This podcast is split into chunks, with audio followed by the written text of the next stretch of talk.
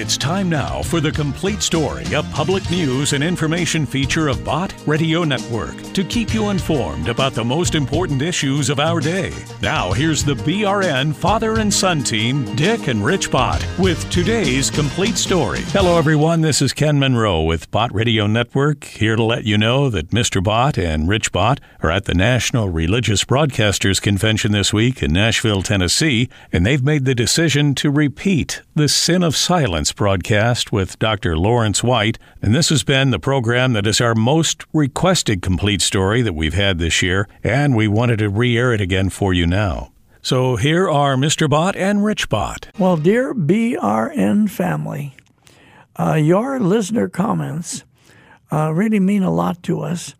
And uh, when we read the transcripts, we really take them to heart. And several uh, recently have said the sin of silence with Laurence White is such an important program. I would love to hear that again. And they mention that over and over again. But the sin of silence is a pastor speaking, uh, Reverend Laurence White of Houston, Texas. It's a pastor speaking. Maybe that's what our listeners feel the need for. What say you, Rich? About the sin of silence. There are things in the world today that you can't be silent Yeah. about. I want each listener to think carefully what have we, America, gotten ourselves into? Man, the tangled web that starts with the word choice, the tangled web that one thing connects to the next, to the next, to the next. Now, in 1992, this was after the Summer of Mercy in Wichita, Kansas. Was that meaningful to you and me, Rich? Oh, my goodness, yes. Yeah.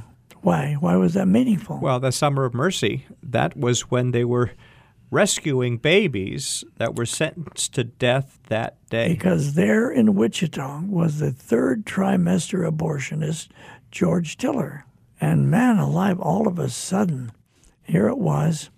And, um, and so you and I went down there just to cover the story, just to tell our audience what it was all about. But then we aired it, and there was a policeman and his wife in Illinois that I suppose heard those reports from our uh, St. Louis station. We have a big 100,000 watt station in St. Louis, and uh, they heard those reports, and it gripped their heart. And uh, so the policeman and his wife, they also are musical, but they wrote a song and they sent it to us. And I want you to listen to it now, folks, because it'll it, it's, it's, it'll set the stage for the whole program. Did you hear a baby cry in Wichita today? Did something tug inside your heart as a life was torn away? Do situations trouble you where people take a stand? Don't you hear the thunder rumbling across that troubled land?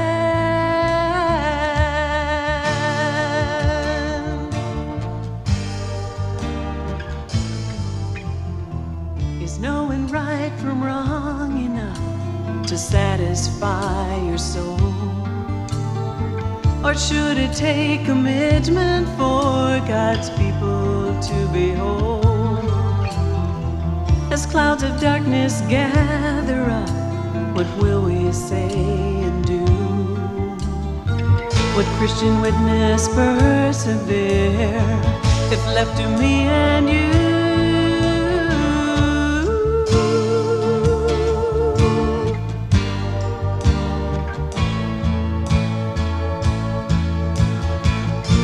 If salt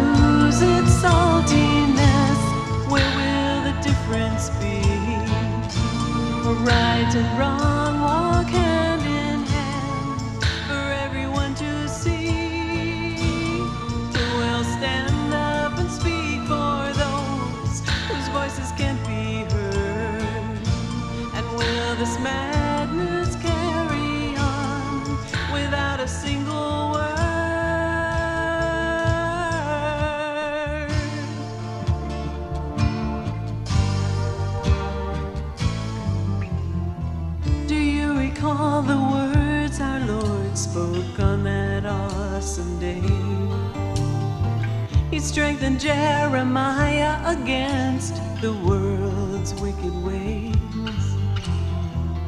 Can we arm ourselves with righteous words to fight the coming gloom?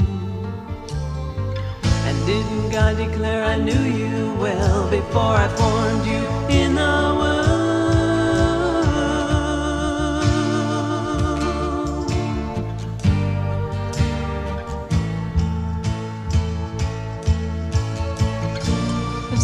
should lose its saltiness, where will the difference be?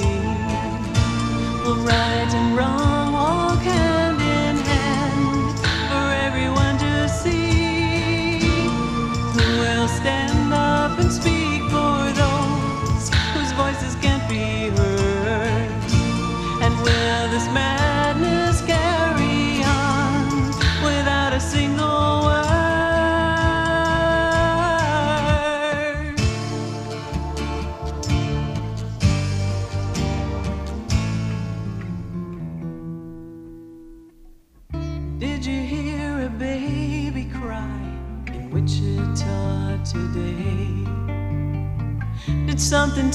inside your heart as life was torn away? Ah, and there is the question. Uh, did you hear a baby cry in St. Louis? Did you hear a baby cry in Memphis?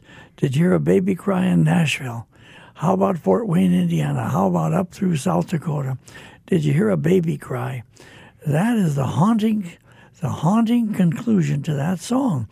And that is a question to each of us today, isn't it, Rich? And do you feel that tugging on your heart? I tell you what, when there's been a lot of silence, and um, Pastor Laurence White from Houston, Texas, is going to tell us now about the sin of silence.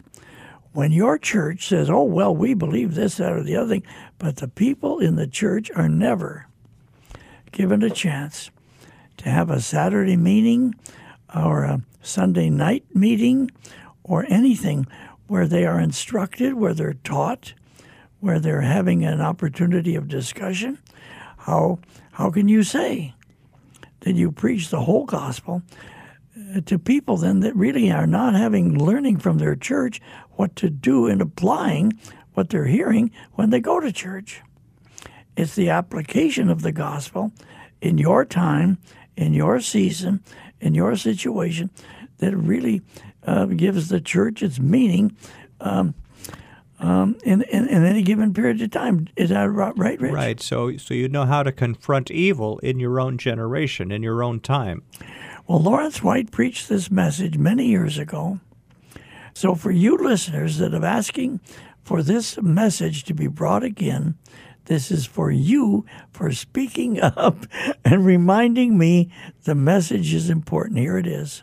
I've been traveling across the length and breadth of this great land over the last few years, talking primarily to pastors' groups seeking to awaken and arouse God's spokesmen among us to be what God has called them to be, to preach His word without apology, without hesitation, without reluctance. And so I was very pleased to have the opportunity to take my two sons, Adam, who's 23, and Aaron, who's 20, with me on a trip to Germany.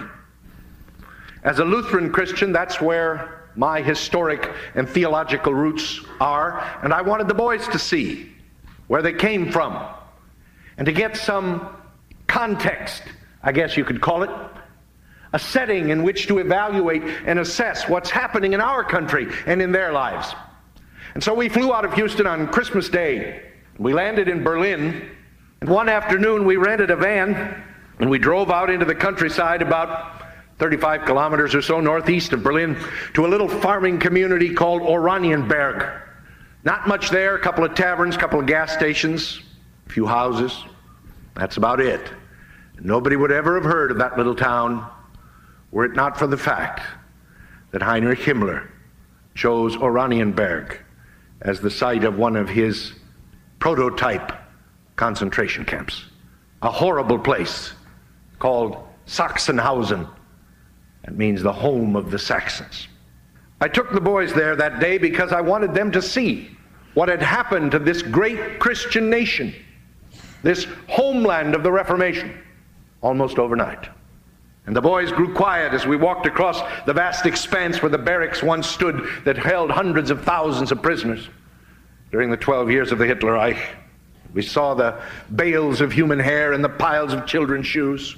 We went to the medical laboratories where gruesome experiments were conducted on living human beings without anesthetic because they were not viewed as human because of their race or their language.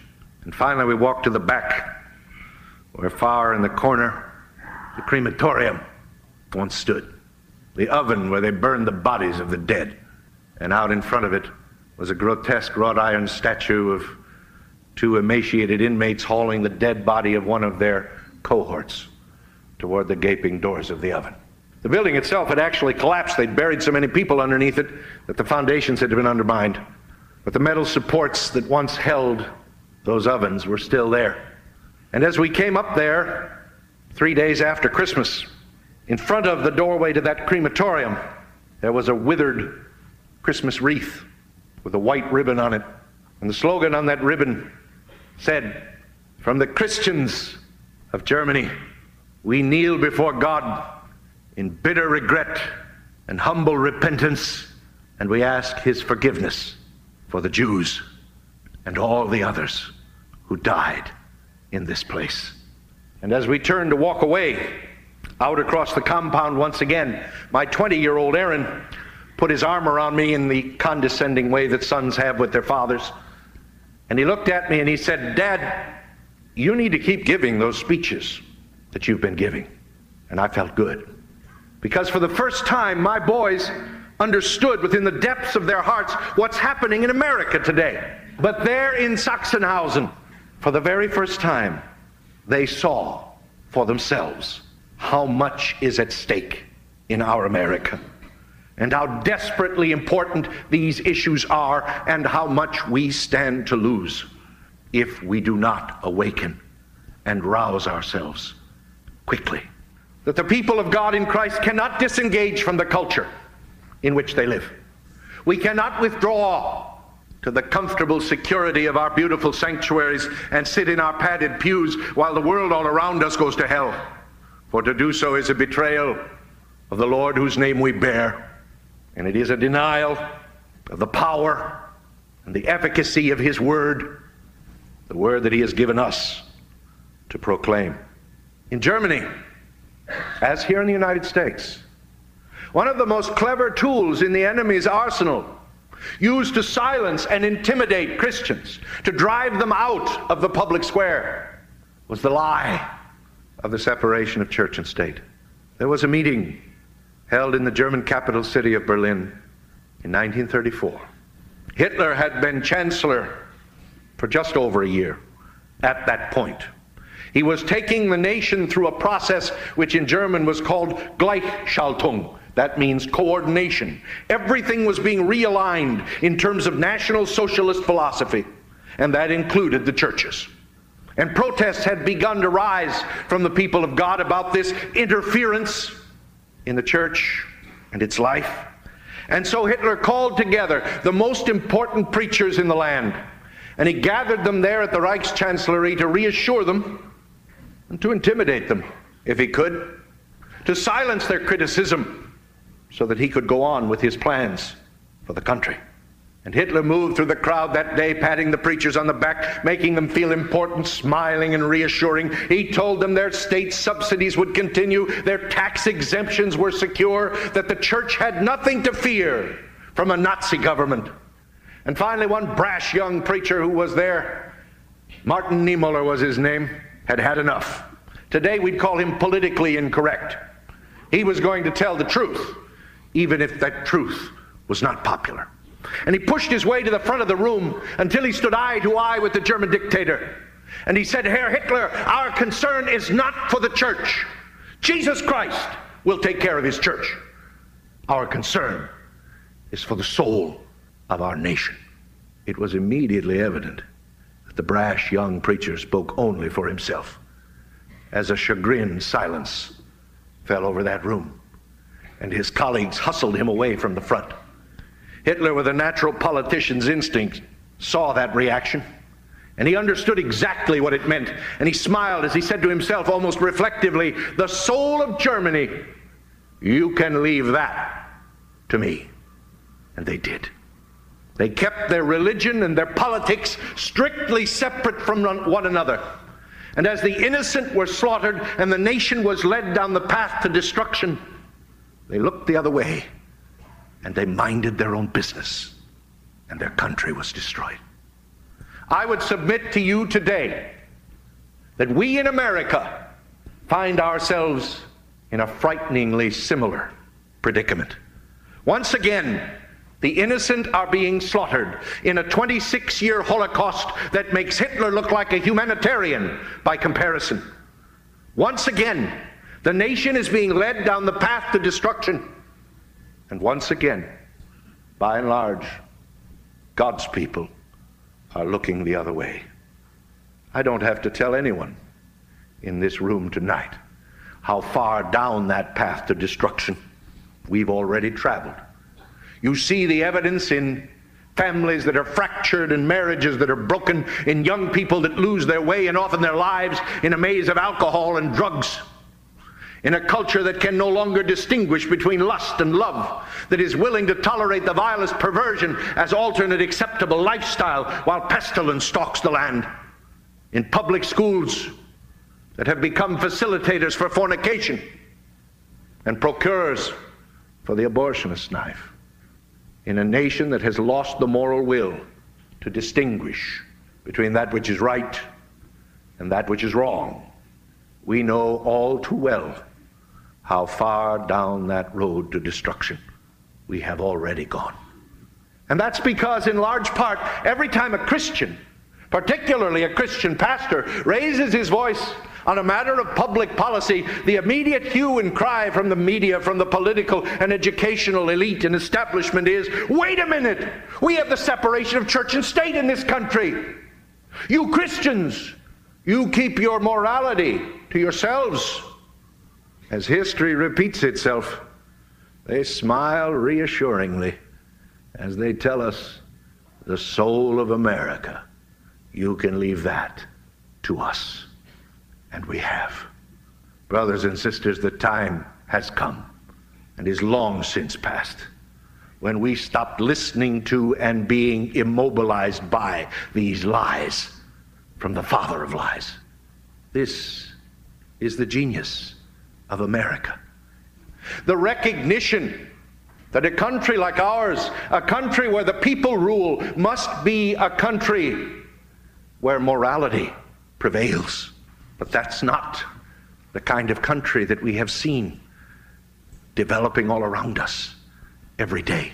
That's not the kind of country we read about when we pick up the newspapers every morning. America has forgotten who she is. And if she does not remember soon, it will be too late. In the 1830s, a French nobleman named Alexis de Tocqueville came from Europe to this new land to see what it was that gave America its vitality and its strength. And he toured across this country. He saw all that there was to see, and when it was done, he summed it up in these impassioned words. He said, I sought the key to the greatness and the genius of America in her harbors in her fertile fields, in her boundless forests, in her rich mines, in her vast world commerce, in her public school system and institutions of learning. I sought for it in her democratic Congress and in her matchless Constitution, but it was not until I went into the churches of America and heard her pulpits aflame with righteousness that I understood the secret of her genius and her power. America is great, de Tocqueville said because America is good. And if America ever ceases to be good, then she will also cease to be great. Righteousness exalts a nation, but sin is an offense to any people. There is that indissoluble connection between greatness and goodness upon which this country was built. We have severed that connection over the last few decades. We have sown the wind of immorality and we are reaping the whirlwind of destruction and death. And we, God's people in Christ, have been placed here by the Lord for such a time as this. America will not turn from the path of destruction until the Christians of this land stop blending in and going along. We have become a chameleon church. We can blend in anywhere. We can go along with anything, no matter how perverse it may be. Just so long as no one figures out that we are sons and daughters of the Lord Jesus Christ. For then we might have to endure the scorn and the ridicule of the world. We must stop compromising and yielding. We must be sure that it is the Lord Jesus for whom we stand.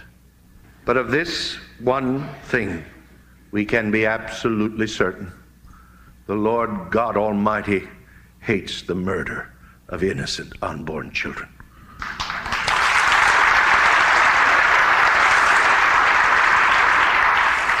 We can win the next election or the next 10 elections. We can balance the budget, we can reduce the deficit, we can bring down taxes and build the mightiest military machine on the face of the earth. But if we do not stop abortion, then God will destroy, and God should destroy America.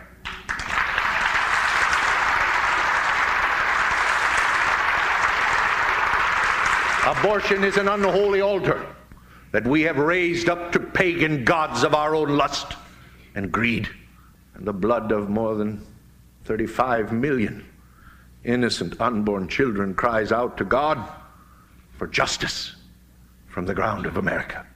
And the day is coming soon when God will heed that cry. And when He does, woe to us. On that great day of reckoning, it will not be enough to say, Lord, we were in church every Sunday. We built great churches in your name. We raised millions of dollars in your name. On that great day of reckoning to those who stood silent while the killing went on, the Lord will say, Depart from me, you cursed ones, for I do not know you. But in the amazing grace, the incredible mercy and long suffering of our wonderful God, that day has not yet come. America may have turned her back on God, but God, for some reason, has not yet turned his back on America. So let us work while it is still day, before the night comes when no man can work. Let us rouse the Christians of this city and of this land to be what God has called and enabled them to be the stinging salt that stops the decay of death, the shining light that dispels the darkness of doubt and despair, the gleaming city set high upon a hill that stands as a beacon light of life and hope to this nation and to every nation. Let us learn from the mistakes of the past. Let us stand upon the Word of God. Let us save this country that we claim to love as we become involved in the process in this crucial moment that God has given us. God is placing before us a challenge before it is too late. And I pray that we will find within the depths of our hearts and souls the courage and the faith to rise to that challenge and make the most of that opportunity. It is within our power because God has placed it there. It is within our grasp to change this America before it is too late, to snatch our country back from the brink of destruction. All the signs of the deadly decay all around us are unmistakably clear. Our nation's leaders wallow in decadence and deceit, while the polls tell us that people don't care and apathy and indifference prevails. We must care as the people of God in Christ. We must be the salt and the light and the shining city. As Christians gathered here today, let us resolve not to repeat the mistakes of the past. Let us resolve not to allow evil men to triumph simply because good men have done nothing.